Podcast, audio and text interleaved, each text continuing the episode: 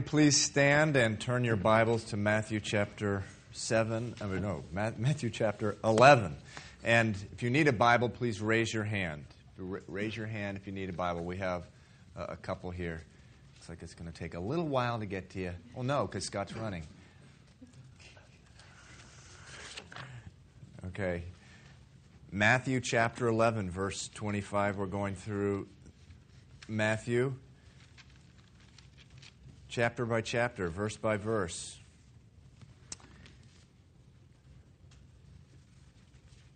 Verse 25. At that time, Jesus answered and said, I thank you, Father, Lord of heaven and earth, that you have hidden these things from the wise and prudent and have revealed them to babes. Even so, Father, for so it seemed good in your sight.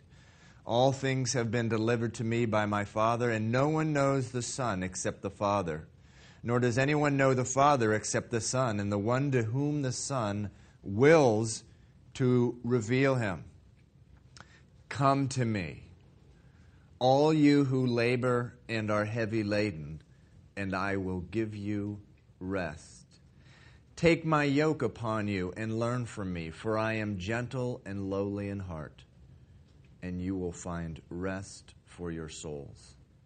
For my yoke is easy and my burden is light. Let's pray.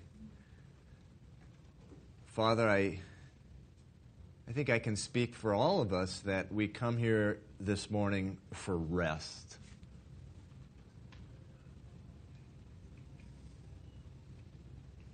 God, there's just a there's something about us, Lord God, that refuses to rest.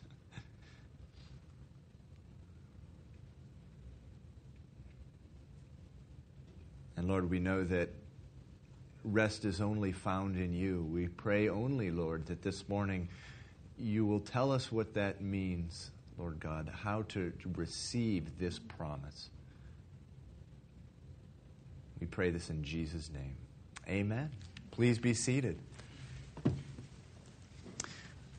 Before we begin, I just want to announce that uh, this Saturday at 6 o'clock at my house, we're going to have a ministry meeting, which means uh, a potluck dinner. And uh, this is a mandatory ministry meeting. Uh, have important things to uh, discuss. Uh, but also, if you are not in ministry and you are ready, cheerful, and willingly able, we do have some needs and uh, opportunities for ministry here in the church, and uh, we'd like you to come out and, and hear uh, about just the ministry and and generally, this is a, a, time, really, even if you're not interested in ministry, if you just want to sort of come out and hang out with uh, the people in the church, uh, please come. That's at 6 o'clock at my house this Saturday. If you don't know how to get there, please ask. Uh, please ask me or Stephanie or one of the leaders. Amy? 6.30. I stand corrected. It's not at 6. It's at 6.30. Any other corrections? Uh, no witness Saturday. Okay, and, and so that means that the guys usually who go out on uh, this Saturday night will not be going out. They'll be coming uh, to our house. Okay, we left off last week in verses 21 through 24. Jesus, in those verses, is rebuking, he's pronouncing judgment on three cities Chorazin, Bethsaida, and Capernaum. It was in those cities where most of his ministry took place. Not only did he spend most of his time in those three cities, verse 20 says most of his mighty works were there. And it says in uh, Matthew 9, verse 35, just a couple chapters earlier, it says about these three cities, it says, Jesus went about teaching in their synagogues, preaching the, uh, uh, the goodness of the kingdom, and healing every sickness and every disease among the people. And there are some who believe that for the uh, first time in history since Adam and Eve fell, uh, into, into sin, there was actually a region of the earth that was disease and sickness free. This, this area in northern Israel, in and around uh, these three cities. And in verse 20, it says, In spite of all that, the people of those cities refused to repent, meaning they refused to exchange their self centered life with a God centered life. And so Jesus uh, says in verse 21, he, uh, he says, Woe to you, Chorazin, woe to you, Bethsaida. The Greek word for woe is this oai, this word. Sounds like Hawaii, but it couldn't be further from the English meaning. It's a word of extreme grief. It, it's a word uh, some uh, one might use when finding out that a love, for the first time, that a loved one had died or was on the verge of death. And uh, it's also a term of uh, judgment. And uh, Jesus goes on in verse 23, says, And you, Capernaum, uh, you who are exalted to heaven will be brought down to Hades. For if the mighty works which were done in you had been done in Sodom, it would have remained to this day. And now, as we said last week, it's critical to understand that uh, uh, the people in these cities uh, these cities, Chorazin, Bethsaida, and, and, Capernaum, we, we would do well to find out more about these people because we don't want to be like them. We don't want to be on the receiving end of the things that they uh, had heard. And it's critical, critical for us to understand uh, that they didn't persecute Jesus. They, uh, for the most part, they didn't criticize him. They didn't mock him. They didn't ridicule him. Uh, they didn't run him out of town. They didn't threaten his life. On the contrary, they respected him. They called him rabbi. They took their sick to him. It says when they heard him teach, it says they were astonished. And they said, We have not heard a, a, a, another teacher teach like this. And, and when they saw his miracles, it says they were amazed. And, and, and they said to, to one another, Who ever heard of a man having this kind of authority? And, and so what happened, though, is, is when push came to shove, and this should be a sobering thought for, for all of us. This should just be a warning to our hearts. Uh, when push came to shove, these people who had seen so much, when they found out that believing in Jesus meant giving Jesus control of their life, when they found out that believing in Jesus meant uh, putting Jesus in the center of their life, it, that it meant significantly changing the plans they had made up for them, it says they were offended. Matthew 11, verse 6 says, Jesus says, Blessed is he who is not offended because of me. The people of these cities were offended that Jesus claimed authority to take someone they thought it was their right to keep, their right over their own lives. They were offended. And so, again, in verse 23 through 24, Jesus says, Woe to you, Chorazin! Woe to you, Bethsaida! Woe to you, Capernaum! Uh, the Bible does teach that there are grave consequences for rejecting his son. And then he says in verse 25, that's the verse we're in this morning, at that time Jesus answered and said, I thank you, Father, Lord of heaven and earth, that you have hidden these things from the wise and prudent. Now, who are the wise and prudent? Some translations say wise and learned, other translations say wise and educated. Who are these wise and, and learned?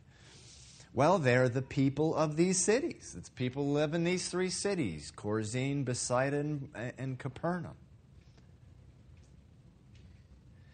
Look what it says in verse 23 about Capernaum. It says, And you, Capernaum, you who are exalted to heaven.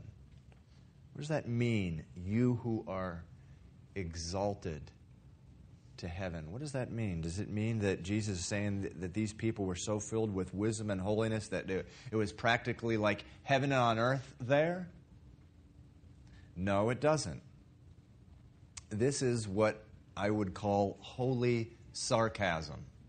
Holy sarcasm, if such a thing is, it, must be holy, holy, because Jesus is using it. And so, what's happening here is that the people of uh, Capernaum were so filled with education, wisdom, and knowledge. Uh, the cities were filled with scribes and priests and others who were like really into just studying and, and studying about God and learning all about the law. And it was so filled with knowledge and wisdom. Uh, the people of these cities used to boast it's like heaven here. And this city is not like other cities. This city is above um, other cities. Uh, it's exalted towards heaven, and Jesus is, is, using, he's using this holy sarcasm. He says in verse 23, And you, Capernaum, who are exalted to heaven, you will be brought down to Hades, which means hell as we know it. And, and these are the wise and prudent that Jesus is talking about in verse 25. And so he says, I thank you, Father, in verse 25, Lord of heaven and earth, that you have hidden these things from the wise and prudent. Now, what happened to these people is what happens to people so often. And that is, they begin to learn and they begin to acquire education and they begin to acquire knowledge. And, and over time, uh, they just sort of load up on it, and so they get all, have all this knowledge and education, and then what happens? They, one way or another, they come into contact with God. In this, in this situation, they actually did physically come into contact with God, and, and upon meeting God, uh, having experience with them, they realize over time that, that meeting that, that living for God or following God and believing in God means uh, becomes objectionable to them because it involves handing over control of their lives uh, uh, to Him. So, what do they do? They use their education and their wisdom and knowledge to come up with uh, persuasive and real clever arguments to discredit God, to discredit following Him, and to justify their own life. And you see an example of that up there in verse 18. Uh, verse 18, Matthew 11, verse 18, it says, uh, For John came neither eating nor drinking, and they say he has a demon. See, they use a, a, clever argument here to discredit John the Baptist, a prophet of God. They didn't like what he had to say. I mean, he was, he was rebuking them, he was exposing the, the wickedness of their heart. And so they didn't like what he had to say. And so, you know, they used the. Uh, the skills they had developed in, in, in persuasiveness and, and, wisdom and knowledge to discredit him. And, and, and so, more or less, what they said was this you know, who is this guy anyway? I mean, he lives by himself in uh, the desert. He uh, wears camel skins. He eats locusts and, and honey. He's got a demon, this guy. And so the people listening to him, uh, the people listening to him, you know, again, these arguments are coming from the smartest people in the town. And so the people listening to uh, them said, you know, hmm, maybe they have a point. This guy is a little creepy, you know, this John the Baptist guy. A persuade a persuasive um, argument. And then, and then they would use the same thing um, against Jesus and his followers. And in verse 19, it says, The Son of Man came eating and drinking, and they say, Look, a glutton, a winebibber, a friend of tax collectors and sinners, they, they said of Jesus. And the people, again, you know, were hearing things like this, and it was the people speaking again were doctor this or professor that or whatever they call the titles were of the people of that time. And, and, and, you know they had long beards and they acted all holy and the people heard them make these arguments and said hmm you know maybe they are right you know. The people who jesus is hanging out with are are pretty wicked. I mean we know them and so maybe they're right. Maybe he is the, an evil person. He's hanging out with evil people So a word to a word to you this morning. Don't believe someone based upon how educated they are. Don't believe someone because they sound smart or persuasive or convincing. Don't believe someone uh, because they are doctor of this, doctor of that, professor of this, professor of that, or they were on a TV show or wrote a few books. Believe someone if what they say is consistent with the Word of God. Because you know something? The wise and learned today are doing the same thing they did 2,000 years ago. They are using their wisdom and knowledge to discredit God so they don't have to be accountable to God. How could the Bible be true? It was written by 50 different men over 2,000 years uh, uh, uh, ago. How, could the world be created in six days? How could uh, all the animals of the world be fit, you know, into an ark?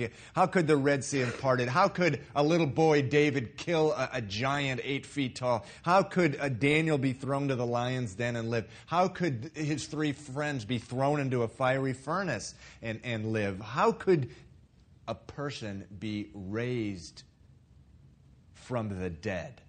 That's impossible. It's physically impossible. Science is completely disproved things like that. And so they have their fancy degrees, their titles, their credentials, a long list of books they have written. What is really going on? They're using their knowledge to justify their rejection of God.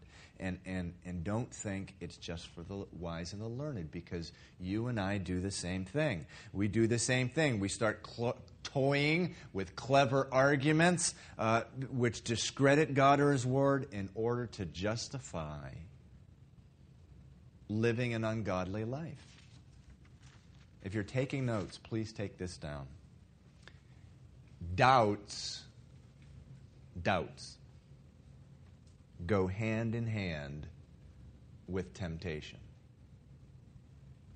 Again, doubts go hand in hand with temptation. You know, oftentimes I'm counseling and a person is sharing doubts. They're sharing their discouragement, their despair. You know, how, Pastor Steve, how do I really know that the Bible is true? You know, there's so many religions. How, how, many, how do I know this one is the right one? And what about the person in the middle of the jungle, you know, who's never heard about Jesus? Uh, you know, what if I'm doing all of this and, and, I'm following God and I'm living by the Bible and, and, and, and I'm wrong? I'm just wasting my life for nothing.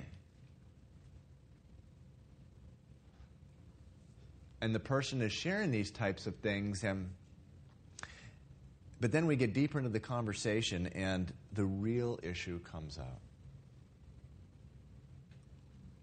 They've been playing with temptation. And, and I'm not talking about just temptation happening, because temptation is a part of life. They've been playing with it, they've been laying hold of it.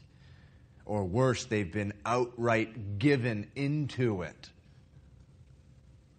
And without even realizing it, what's happened is Satan is planting doubts into their minds for the express purpose of pushing them further into it or into the lifestyle they've already fallen into.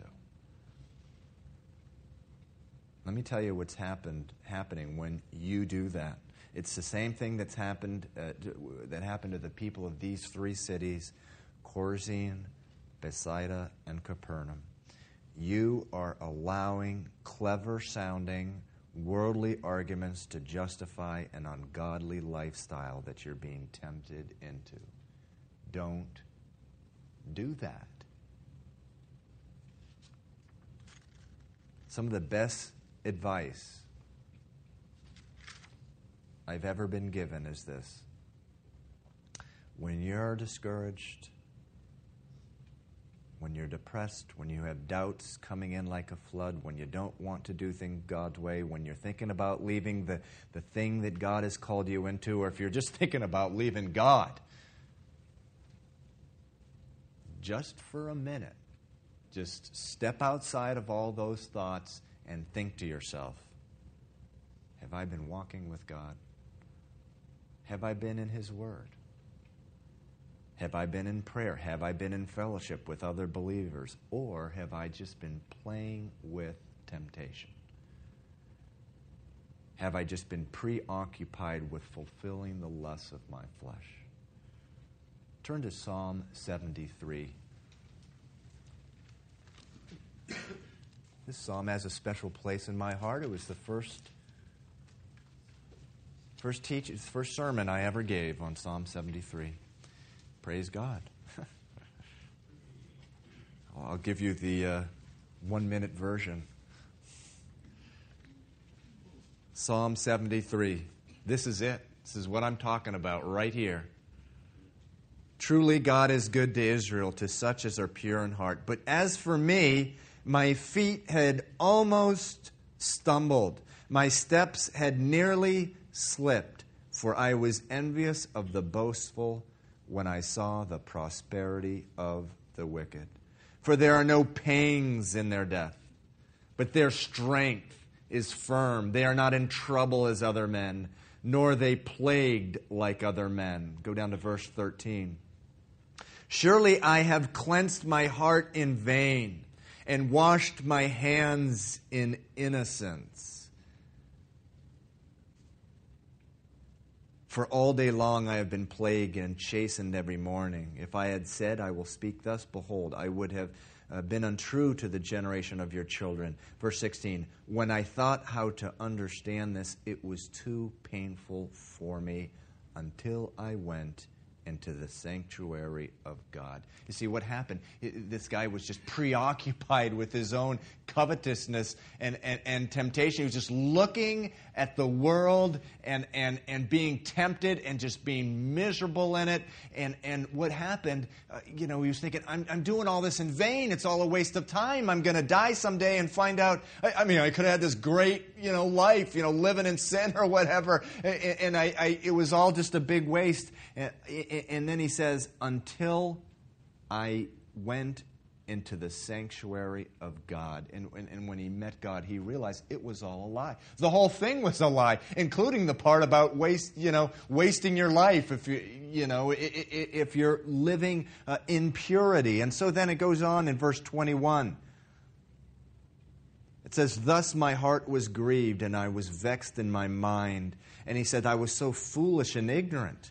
I was like a beast before you. Nevertheless, I am continually with you. You hold me by my right hand. You will guide me with your counsel, and afterward receive me into glory. Whom have I in heaven but you? And there is none upon earth that I desire beside you. My flesh and my heart may fail, but God is the strength and my por- and my of my heart and my portion forever. You see what just happened here? Uh, the psalmist was just preoccupied with temptation and, and he had his eyes on everything but God. And, and so, therefore, doubt started to crowd into his mind. And, and, and finally, it says, he says, I was plagued with these thoughts until I went into the sanctuary of God. So, remember this doubts go hand in hand with temptation or an ungodly lifestyle. And so when they start flooding into your mind that those doubts or discouragement, just remember, remember that fact. And so, anyway, it says in verse Matthew 11, uh, verse 25, Matthew 11, verse 25, it says, uh, I thank you, God, thank you Father, Lord of heaven and earth, that you have hidden these things from the wise and the prudent. And then he goes on to say, and have revealed them to babes. Now, the word babes there is the Greek word nepeos, which means without speaking. So this is talking about kids who don't talk yet.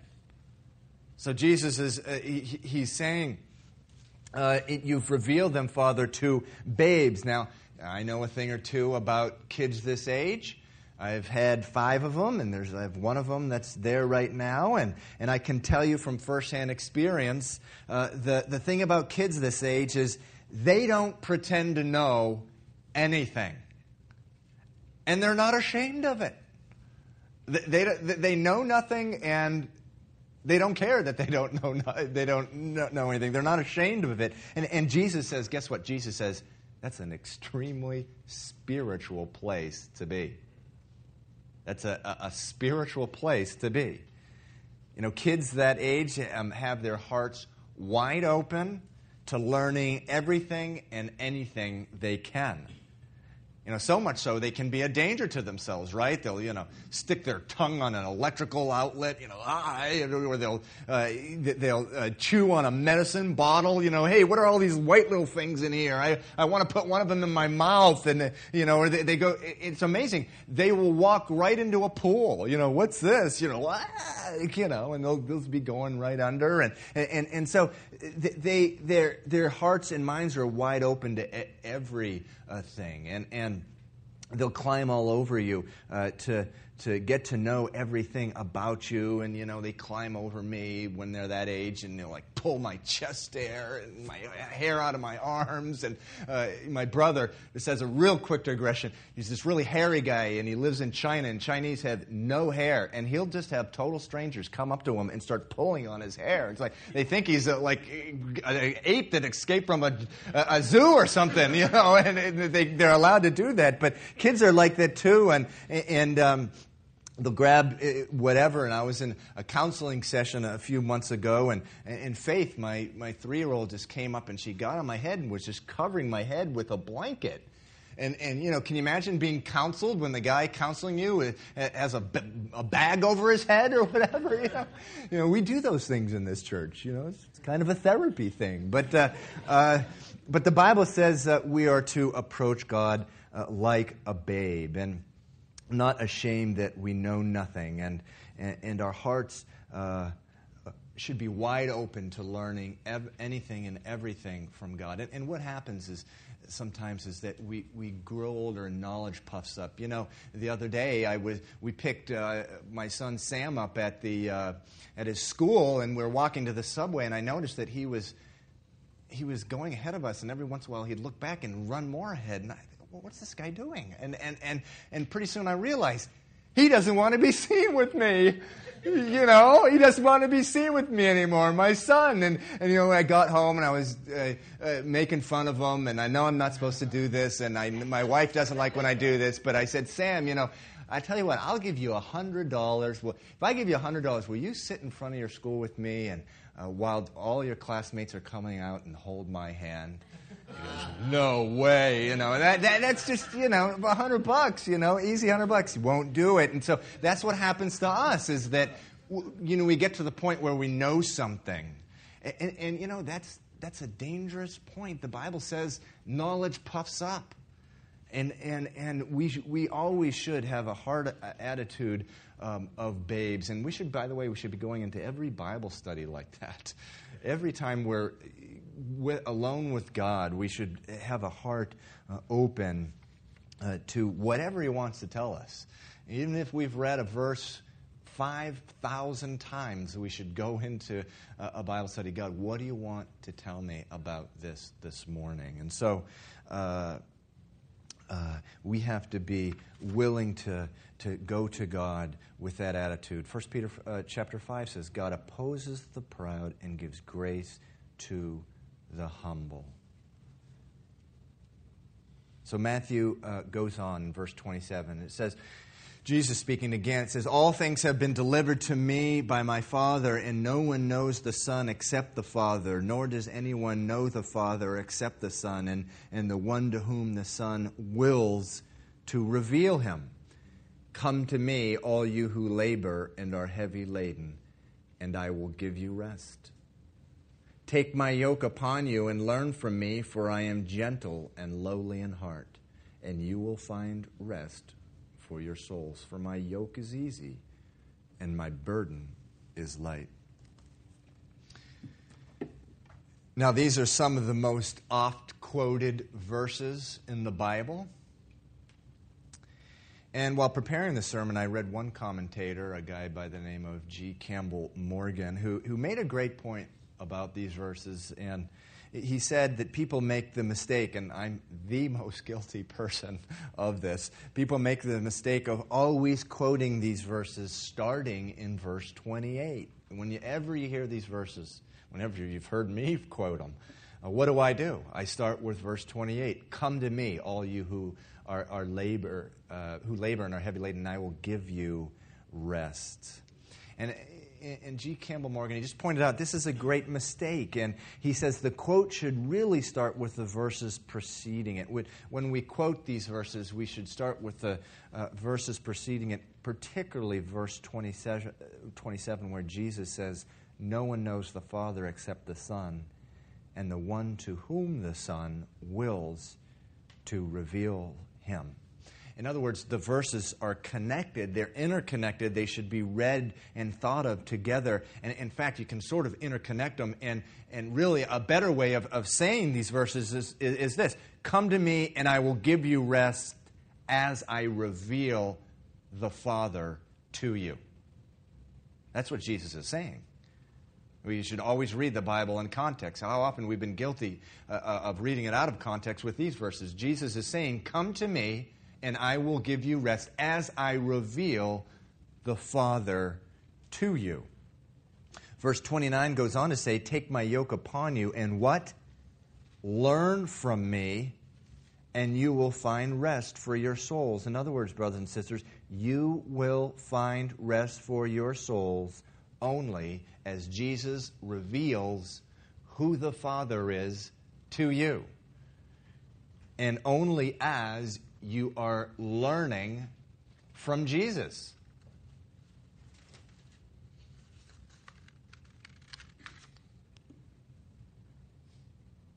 The reason there is no rest in the world, the reason you have no rest if you have no rest, if you have a problem just resting with God, there's a reason for that. It's a lack of knowledge of the Father. The reason the world doesn't know the Father is because they haven't come to Jesus. Jesus says, No one knows the Father except the Son and the one to whom the Son wills to reveal him. Come to me, and I will give you rest as I reveal the Father uh, to you. Let me repeat there's no rest in the world, there's no rest in our lives because the world, because we do not know the Father.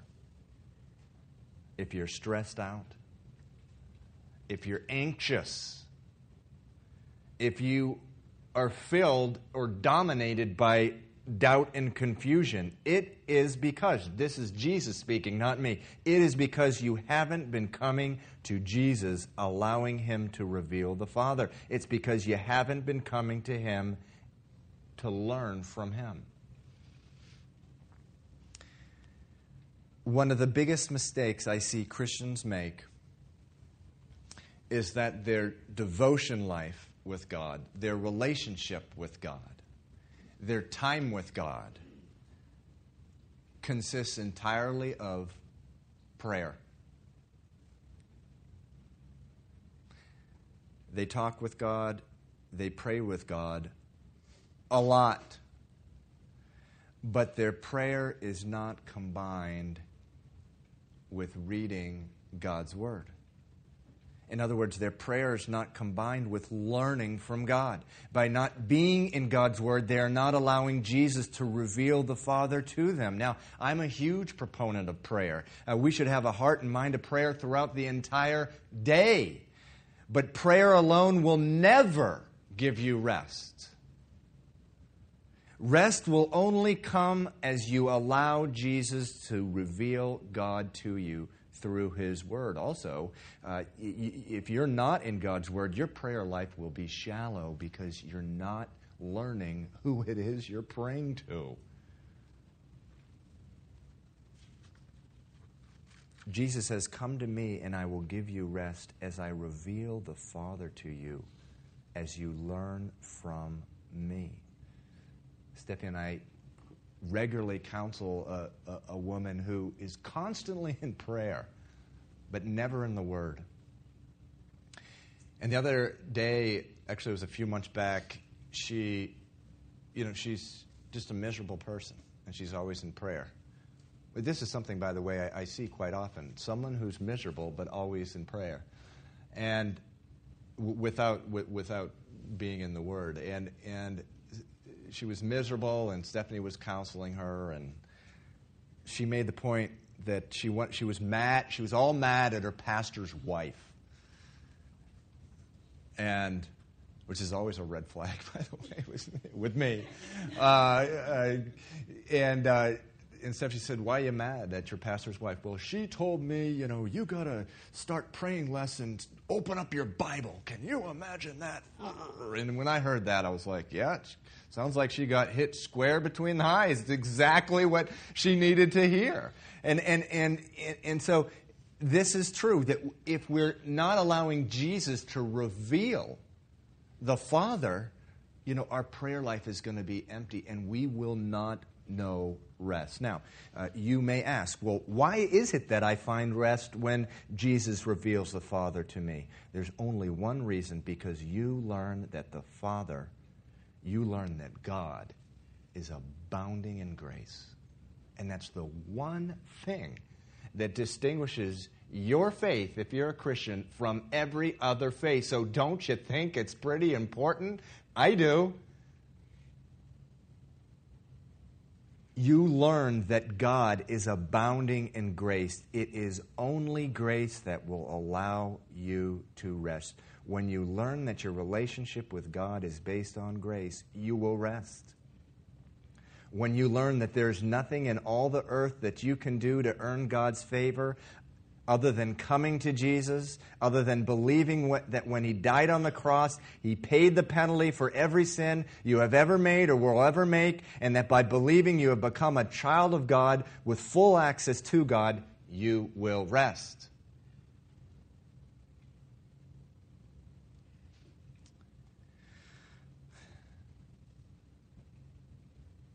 Please listen to me. If you have received Christ, Bible says John 1:12 it says if you receive Jesus, if you believe in his name, you have been given the right to be called a child of God. And if you are a child of God, when you meet God, at the end of the day. He is smiling, regardless of how your day went. Why? There's only one reason alone you're a child of God. You're his son, you're his daughter. He's smiling. He's not smiling because you happen to be a spiritual person that day. He's not smiling because you happen not to lose your temper too many times that day. He's not smiling because, uh, you know, you spent less time playing with lust in your mind you, or you complained about people less or you spent more. Uh, he's not smiling because you spent more time in the Bible or in prayer or, or time with other Christians. He's smiling because you're a child of God and He loves you. Listen, you can't rest when you're under the law. You, you can't rest if, in order to pray to God, to, to serve God, or to go to church, or worship, or sing, or do whatever, you, you must have had a good day. That's the law. There's no rest when you're under the law. Galatians chapter 4, verses 4 and 5, the Apostle Paul, inspired by the Holy Spirit, says, God sent forth his Son to redeem, to set free those who are under the law, that we might receive the adoption as sons. A son doesn't walk into his father's room wonder if, wondering if he's been good enough to be a son. A son knows he's a son. A daughter knows she's a daughter. When my son Sam comes uh, home from school and he walks in home, I'm not thinking, hmm, I wonder how many rules at school he obeyed today. You know, I'm not thinking that. God doesn't think that about you when you come to Him at the end of the day. Uh, he's just saying, This is my son, this is my daughter, and He is smiling. Stop trying to be good enough to come into the presence of God. You must make a decision. Is your righteousness based upon Jesus Christ in you, or is your righteousness uh, based upon how good you are in a given day? It, it, you know, if it's based on Jesus Christ in you, start living like that and, and go into the presence of God like that, believing that. I was thinking recently how absurd it is uh, to think that I must have a spiritual day to spend time with God. Do you realize the only reason you ever have a spiritual day is because of God's grace? Recently, you know, I thought I had put together a, a string of spiritual days. Never mind the fact that I was on vacation and had no obligations and, uh, you know, was sleeping in a hotel and uh, got up every morning and had a buffet and just my brother was my tour guide all day. Never mind any of that. I was real spiritual, you know. I wasn't getting angry with people, and heavenly thoughts were in my mind, you know, throughout the day, and I was whistling, whistling worship tunes, treating people nice, whatever. And, you know, at the end of the day, I could share the gospel and be with God. And, well, you know, God doesn't let that go on too long. He, uh, from one day to the next, and I'm convinced this was from God, he, he placed like every unbearable person uh, I can imagine right in my path. Uh, no, actually, was, he didn't put them in my path. He just fired these people right at me.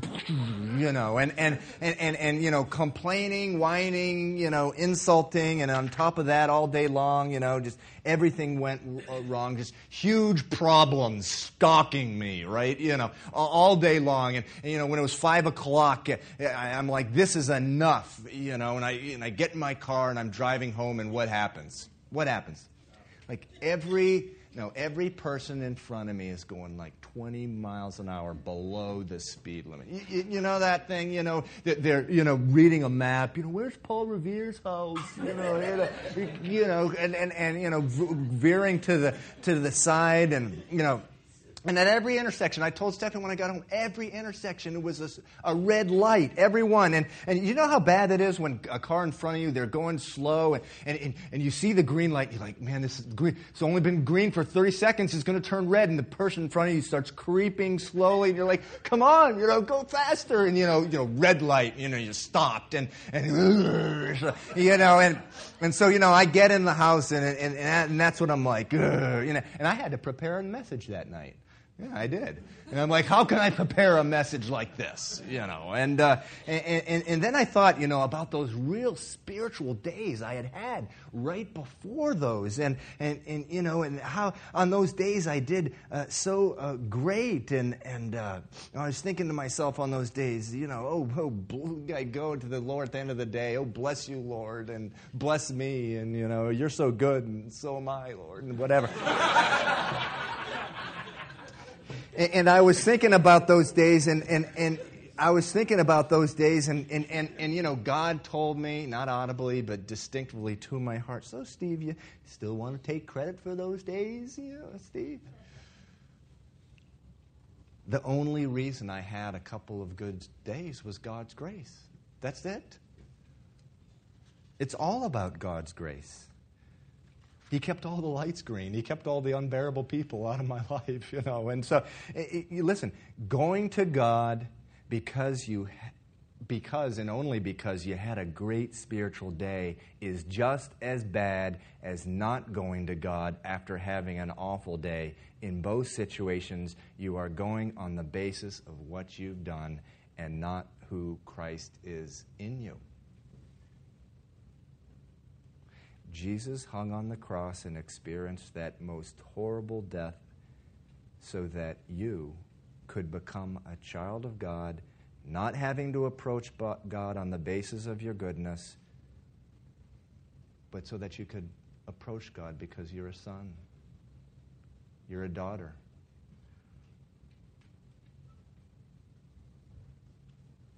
So again, it says, Come to me, verse 28, all you who labor and are heavy laden, and I will give you rest, connected with the verse prior, as I reveal the Father to you. Take my yoke upon you and learn from me, for I am gentle and lowly in heart, and you will find rest for your souls. As you learn grace, you will rest. There's no other way to find rest than finding than by finding grace in Christ as Jesus reveal, reveals the Father to you. Yeah, I want to finish up this week the same way I finished up last week. Talked a lot about verse 6. Jesus says, Blessed is he who is not offended because of me. And, and, how, and we've talked about how many people turn away from Jesus because they're offended by who they find out Jesus to be or what kind of claim uh, he has on their life or that they don't like his timing uh, in their life or something or, or whatever. And, and they're offended. And so and, and they turn away. And as I said last week, the real tragedy of, what, uh, of that is that Jesus is the least offensive person who ever lived. He has no offense in him. Look what it says. In verse uh, 29, take my yoke upon me and learn from me, for I am gentle. Some verses say, uh, some translations say meek, because I am gentle and lowly in heart. And all he wants to do is give people rest. He says, Come to me, all of you, all, all, all. I mean, can you imagine a, a less offensive person than that? Just, he's someone who's, who's gentle and, and lowly in heart, and he just wants to give you rest, the one thing that the entire world is looking for. This is Jesus. This is the person that people are getting offended by. This is who we get offended by. And of course, it, when we're offended, it, it's not God in us, it's just our carnal nature. Take my yoke upon you and learn from me, for I am gentle and lowly in heart and you will find rest for your souls. And then he says, My yoke is easy, my burden is light. Man, have I struggled over the years as to what on earth that meant. My yoke is easy, my burden is light, because, quite frankly, sometimes it's pretty difficult walking with Christ.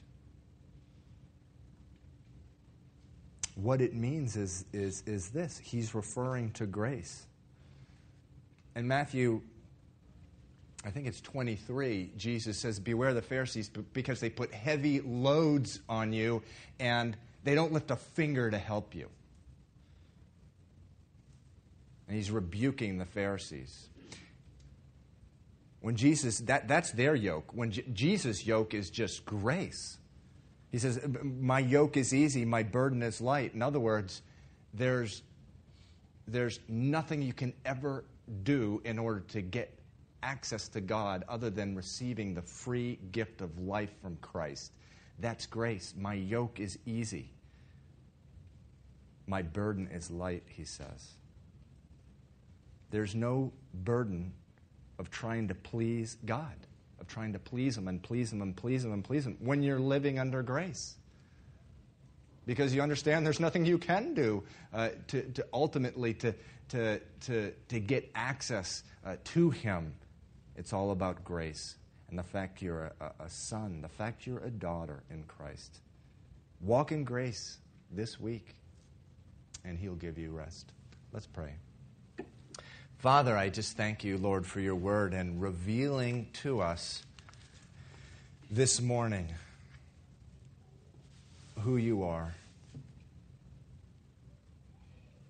And we pray, Lord God, just that you'll help us and you'll build us up, that we would get a regular diet of you, that we would allow Jesus to reveal you to us as he promised he would do, that the Holy Spirit would lead us into all truth. Thy word is the truth, your word says, Lord. And I just pray for every person in here that you would come and to, to focus, Lord God, in their hearts and in their lives. That you'd open up their eyes and their hearts and their minds. They could walk in grace not paying attention to what anyone how anyone else is walking their Christian life, just paying attention to you, not paying attention to any other faith, any other philosophy, any other clever argument, just their, their eyes fixed on you, Lord.